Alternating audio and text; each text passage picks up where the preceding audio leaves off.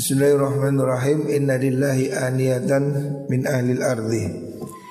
Inna lillahi sedun iku tetap kedui Allah aniyatan ono piro-piro wadah min ahlil ardi saking ahli bumi. Allah mempunyai beberapa wadah bermakna tempat untuk menampakkan min ahlil ardi saking ahli bumi ya. Wa aniyatu rabbikum ta pira-pira wadai pangeran sira kabeh iku qulubu ibadihi pira-pira atine kaulane Allah as-solihina pira-pira kang soleh kabeh. Wadah tempat cahaya Allah itu hati manusia ya. Jadi manusia itu ada hatinya. Apabila hatinya itu bersih, maka dia seperti cermin memantulkan. Nah, cahayanya itu dari Allah. Seperti itu beliau. As-salihina kang biro-biro kang soleh kabeh. Wa habwau tailuidin demeni mengkono kulub ilaihi maring Allah iku alyanuha luweh lemese mengkono kulub ya. Alyanuha luweh lemese kulub wa araquha lan luweh lembute mengkono kulub ya. Jadi Allah Subhanahu wa taala melihat kepada hati. Yang dilihat bukan tubuh kita, bukan wajah kita, Allah melihat ke hati kita. Nah, hati ini semakin bersih, semakin terang, memantulkan cahaya dari Allah Subhanahu wa ta'ala. Orang kalau hatinya kotor ya, cahayanya tertutup gitu. Kalau hatinya manusia ini bersih, penuh cahaya, memantulkan cahaya. Cahayanya dari Allah.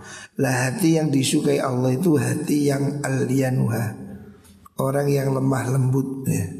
Hati yang tidak kaku, tidak kasar ya. Wa araquha ya, lembut ya. Allah mencukai hati orang yang penyayang, lembut ya, mudah diatur. Ada hati ini yang keras. Hati keras itu hati yang tidak bisa menerima kebenaran. Dituturi tambah nongwakal, kuandani bangkang. Itu hati yang keras ya. Hati ini kalau dipenuhi dengan cahaya ya, maka ya tidak kemasukan yang lain. Hati itu seperti wadah ini. Ini wadah ini. Gelas ini kalau saya isi air penuh, maka tidak bisa diisi yang lain, tidak bisa diisi angin, tidak bisa. Karena ini tidak penuh, soal segini ya ini diisi hawa angin. Kalau hatinya penuh, yang lain tidak bisa masuk. Air kalau memenuhi gelas ini, benda lain, angin, apapun tidak bisa masuk. Begitu juga hati, kalau dipenuhi oleh cahaya Allah, hati yang dipenuhi dengan zikir, maka tidak dimasuki setan, tidak dimasuki perkara lain. Makanya sibuklah mengisi hati kita ini dengan zikir, ingat Allah, supaya tidak kemasukan yang lain. Karena hati ini tidak bisa kosong. Kalau kosong diisi yang lain. Lah Allah melihat hati kita, wajah kita tidak dilihat. Yang dilihat adalah cermin hati yang ada di sanubari kita. Rawahul Baihaqi, gitu ya. Rawahul Tabrani. Innal ma'a, selanjutnya innal ma'a tahurun. Innal ma'a sedene banyu iku tahurun kang suci nuciaken. La yunjisuhu, la yunajjisuhu, ora najisaken hu ing ma' apa syai'un suci-wici. Rawal Bukhari wa Muslim. Hadis ini riwayat dari Abu Sa'id Al-Khudri.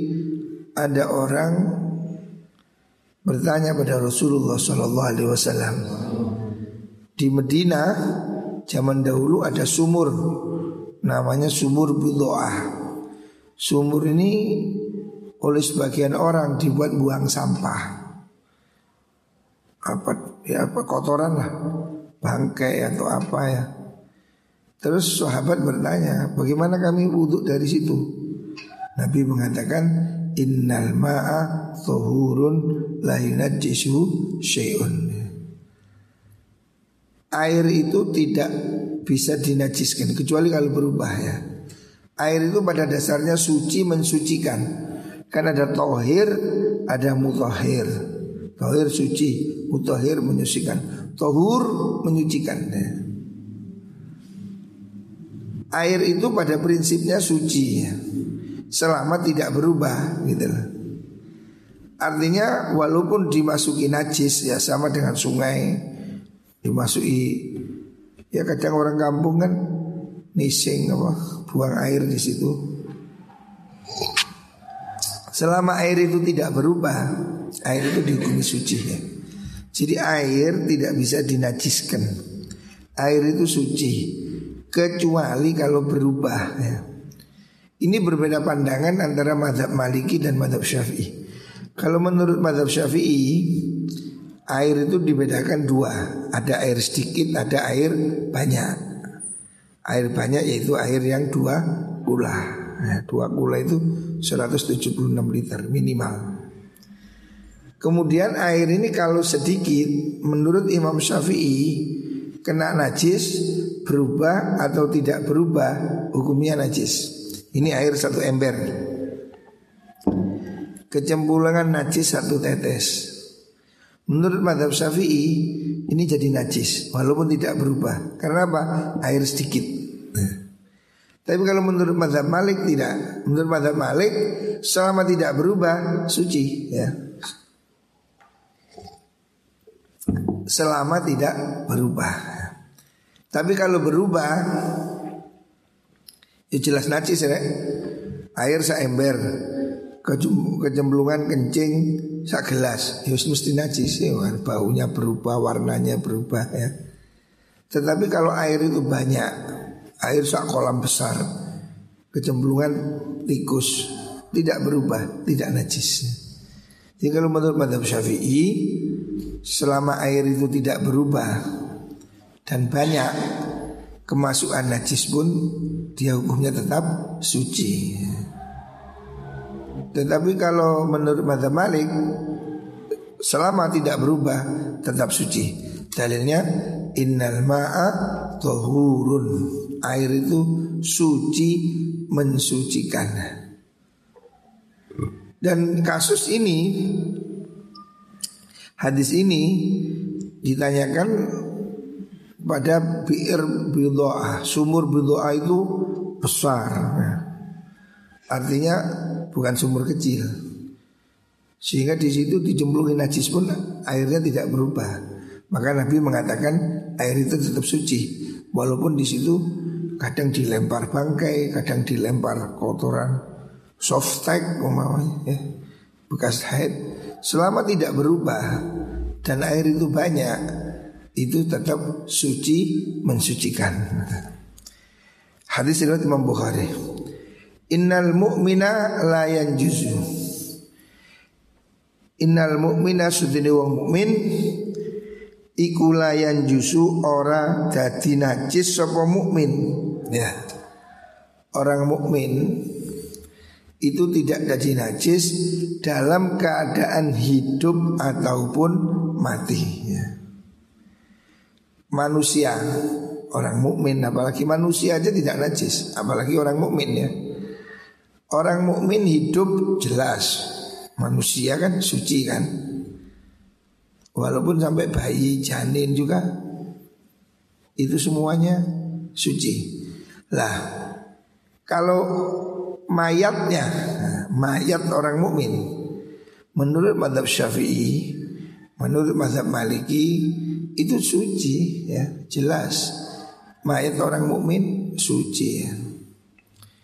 Tetapi kalau mayatnya orang non mukmin, mara non mukmin itu orang berbeda pendapat. Al-Quran mengatakan innamal musyrikuna najasun. Orang musyrik itu najis. Yang najis apanya? Ya. Yang najis itu i'tiqadnya, ya. Bukan tubuhnya. Artinya kita tidak harus mandi. Ketemu orang Amerika pokoknya mandi, tidak. Jadi yang najis itu bukan tubuhnya, ya. Bangkai manusia itu suci, sama dengan bangkai ikan, ya. Ikan walaupun tidak disembelih suci, bangkainya suci, manusia juga suci. Nah kalau orang musyrik disebut najis dalam Al-Quran itu innamal musyrikuna najasun. Yang najis itu akidahnya, ya. Yang salah itu akidahnya. Orangnya ya suci. Riwayat Bukhari wa Muslim. Innalil dha'imi syakiri minal ajri mithla ma lis-sha'imi sabir. Riwayat Hakim. Inna litaimi setune iku keduwe wong kang poso. Keliru. Inna litaimi mesti wong kang mangan. Nah, taim itu maksudnya orang yang tidak berpuasa. Asyakiri kang bersyukur. Mithla ma padani perkara. Ono padani perkara. Ganjaran maksudnya liso ini kang tetep kedue wong kang poso, asobiri kang sabar. Orang tidak berpuasa, ya, toim, orang makan tidak puasa, tapi bersyukur, ya. Artinya walaupun dia tidak puasa, tapi dia bersyukur. Maksudnya bersyukur bukan hanya mulut, ya. Bersyukur dalam arti dia tidak puasa, tapi dia menggunakan kekuatannya ini untuk ngaji, ini namanya syukur. Menggunakan kekuatan tubuhnya untuk sholat, jamaah, berbuat baik. Orang yang bersyukur dengan kesehatannya, dengan kekuatannya, tidak puasa tapi dia berbuat baik, sama aja mislama lisso'im as-sabir. Pahalanya sama dengan orang yang puasa dan bersabar, ya. Artinya dia mendapatkan pahala juga. Orang puasa lemes, meneng, gak lapo-lapo, dapat pahala. Mung tidur saja dapat pahala. Tetapi orang yang tidak puasa, ngaji, bekerja juga dapat pahala, ya. Orang puasa tidak puasa ini ada keistimewaannya masing-masing. Tidak puasa kalau dia beribadah, dia dapat pahala. Puasa kalau dia turut tok, ya kuat dong turut tok, masih bahaya ya kuat. Nah. Makanya pahalanya sesuai dengan ibadahnya. Orang yang puasa sabar dapat pahala. Orang tidak puasa syukur, bekerja, berbuat baik juga dapat pahala. Di mana orang itu berbuat baik untuk mendapat ridho Allah, puasa atau tidak puasa itu dapat pahala. Makan pun, orang makan niat ibadah, makan supaya kuat jamaah, makan supaya kuat kerja bakti, ibadah, ya. Jadi bukan hanya puasa, ibadah itu semua jalan mendekat kepada Allah.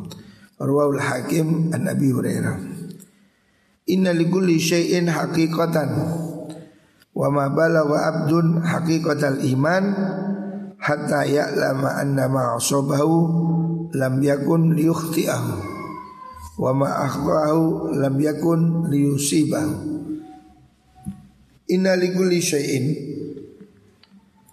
sedune iku kedue saben-saben suci hakikatan ono hakikat.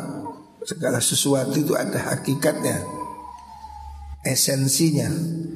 Wa ma baladzalan ora tumeka sapa abdun kawula ora tumeka hakikatal imani ing hakikati iman hatta ya'lama singgo ngawruhi sapa mukmin utawa abad annama sune perkara asobah kangenani apa mahu ing abad iku lam yakun ora ono apa ma iku liyukhti'ahu kok luput apa ma ngono ora jaman biyen lek maknane ngoten. Artinya tidak akan bleset ngoten. Lek makna biyen lek maknane kok luput ngono ora. Artinya tidak akan bleset. Orang mukmin ya. Segala sesuatu itu ada esensinya. Hakikat. Hakikatnya iman ya. Itu apabila orang meyakini bahwa semua yang terjadi itu adalah kehendak Gusti Allah. Artinya kalau harus terjadi pasti terjadi gitu. Kamu kalau harus waktunya mati harus mesti mati. Kuruna gak kuruna ya mesti mati gitu. Gak usah terlalu bingung ya. Jadi kamu harus meyakini apa yang dikehendaki Allah pasti terjadi. Gak akan tidak. Kalau Allah sudah menakdirkan kamu dapat rezeki, tidak bisa dihalang-halangi, ya pasti sampai gitu. Tapi kalau bukan rezekimu, ya tidak sampai. Walaupun sudah kerja, usaha sudah pas ya. Wa ma akhta'ahu lam yakun liyusibahu wa mauti perkara akhta'a kang luput apa mahu ing abad iku lam yakun ora ono apa ma iku liyusibahu kok ngenani apa ma hu ing abad. Artinya sesuatu yang telah ditentukan Allah di zaman azali ya. Azali itu wong Jawa maknani zaman kung liwang liwung, zaman dahulu kala ya. Sebelum terciptanya manusia Allah sudah punya skenario ya. Kamu sebelum lahir ke dunia 120 hari di dalam perut ibumu Allah sudah menentukan kamu umur berapa, hidup seperti apa, kaya atau miskin, sudah ada ketentuan. Maka tidak ada akan ada yang bleset. Semua kehendak Allah ini tidak akan bleset. Kalau kamu ditakdirkan A, tidak akan jadi B gitu. Kalau kamu ditakdirkan kena ini, tidak bisa dihalangi, pasti kena. Atau kalau kamu ditakdirkan tidak kena, ya tidak akan kena ya. Apapun ya. Allah itu kalau sudah memang takdirnya membuat kamu kaya, dicegah pun kamu pasti kaya, tidak bisa dicegah. Ada aja cara kaya. Tapi kalau memang takdirnya miskin, usnya buat kaya bulat jenggulitan, yupang miskin. Jadi semua yang terjadi di muka bumi ini sudah kehendaknya Gusti Allah. Cuma kita ini berusaha ya, karena kita tidak tahu. Makanya kita berikhtiar maksimal. Jaga kesehatan ya. Hati-hati yo, itu syariat. Kalaupun nanti kita itu Allah takdirkan kok kena kuruna, ya takdiri apa mana. Tapi karena kalau usaha kita itu Allah berikan perlindungan, itu dari Allah.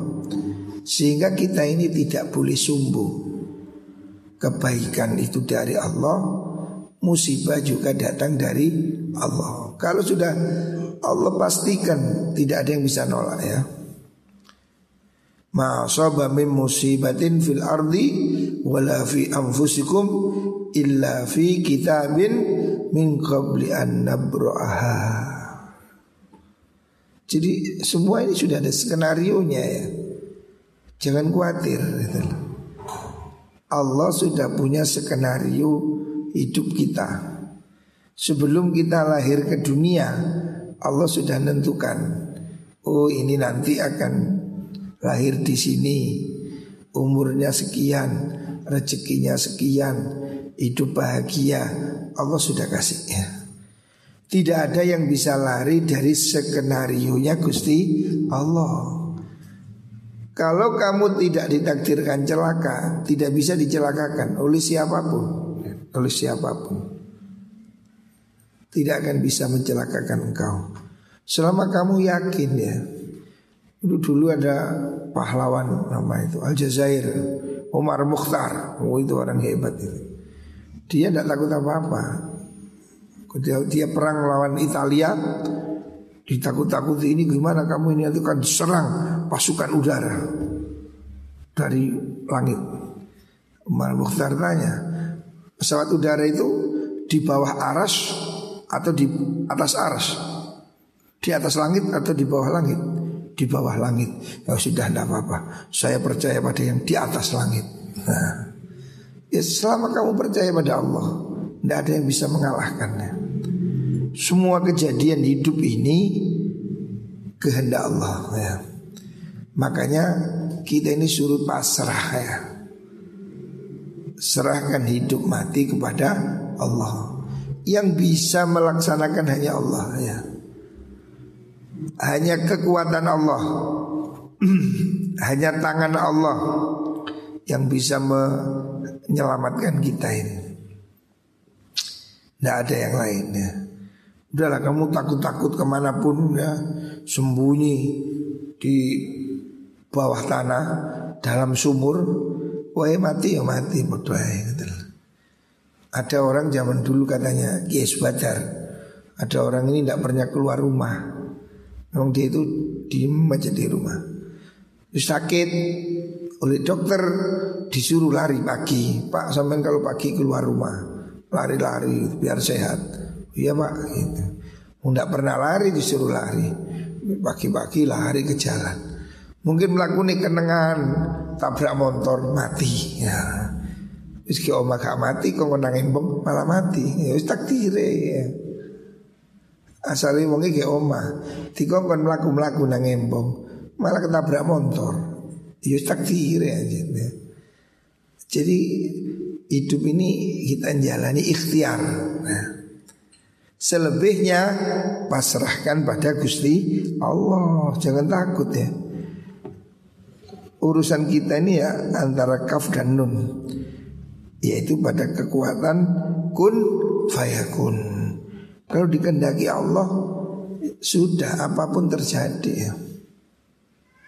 Orang miskin jadi kaya bisa, orang kaya jadi miskin ya bisa. Kehendak Allah ya. Kalau itu terjadi pasti terjadi. Sehingga kita ini harus punya kekuatan. Kalau harus terjadi ya sudah terjadi. Kalau tidak terjadi tidak akan terjadi. Ini kepasrahan total orang mukmin. Tetapi dia harus berikhtiar. Ada orang datang ke masjid naik onta. Zaman dulu ya, belum ada Toyota, naik onta. Terus Nabi tanya, kamu ontanya sudah diparkir, sudah ditaleni? Dia bilang, saya lepas Nabi, saya tawakal kepada Allah. Nabi mengatakan, jangan begitu. I'qilha wa tawakkal ala Allah. Untomu talenono baru tawakal. Awakmu nang pasar, sepedamu kontaken, mari dikontak, kesak tawakal ala Allah. Ojo kontaki kok culno terus kon nang pasar yo amblas. Oh, kon salamu dhewe. Talenono dhisik, kontaken dhisik, pasrah nang pangeran. Kamu nanam. Sudah teorinya bener. Nandur lombok, dipacul, di ini, terus tawakal ala Allah. Gusti Allah yang naikkan, motor tumbuhnya Allah. Tapi usaha kita nanam. Ojo kan turut tok terus nanti sawahmu tak pasrahnya Gusti Allah. Ya jadi barongan. Pasrahkan Allah itu ada tawakal itu setelah usaha ya. Hasilnya serahkan Gusti Allah gitu. Ojo ngeslong ya.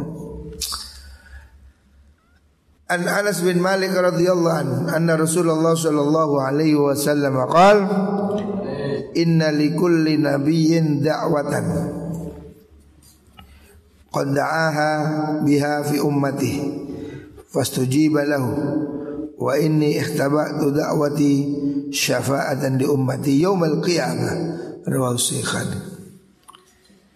Inna likulli nabiyyin sedune iku kedue saben-saben nabi, semua nabi dakwatan ana pendonga. Setiap nabi ini diberi hak minta kepada Allah. Alhamdulillah. Yustajabu kang den sembadani sopo lahu maring nabi. Qodha akan temen dungo sopo nabi biha kelawan dakwah fi ummatihi ing dalam umati nabi. Nabi ini semuanya diberi kesempatan berdoa untuk umatnya ya. Dan ini diijabahi. Contoh Nabi Musa doa pada Allah diijabahi itu membelah lautan. Nabi Ibrahim diijabahi. Semua Nabi Nuh diijabahi. Nabi-nabi ini punya doa-doa yang sudah dikabulkan Allah.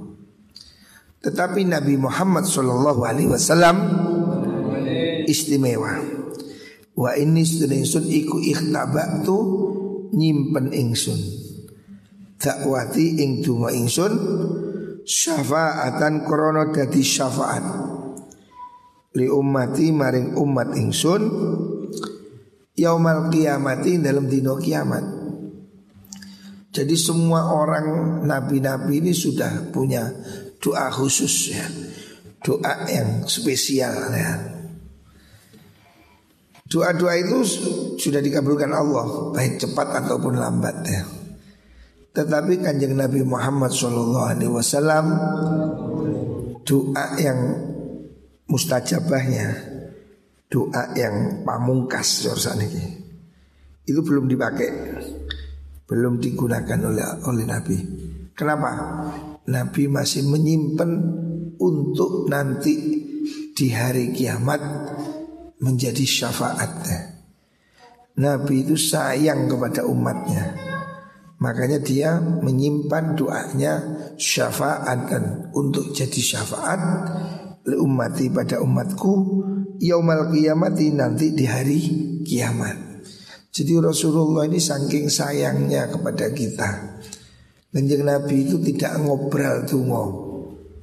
Kalau Nabi mau bisa aja tungo, ya Allah hancurkan itu, kalahkan itu bisa. Tapi Nabi tidak menggunakan doa pamungkasnya itu. Seperti Nabi Nuh dan berdoa ya Allah tenggelamkan mereka, tenggelamkan. Nabi tidak. Nabi menggunakan doanya nanti di hari kiamat.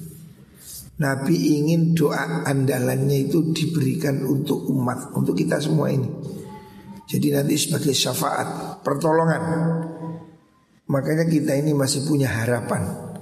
Kalaupun ibadah kita, sholat kita, amalan kita kurang, jangan kecil hati.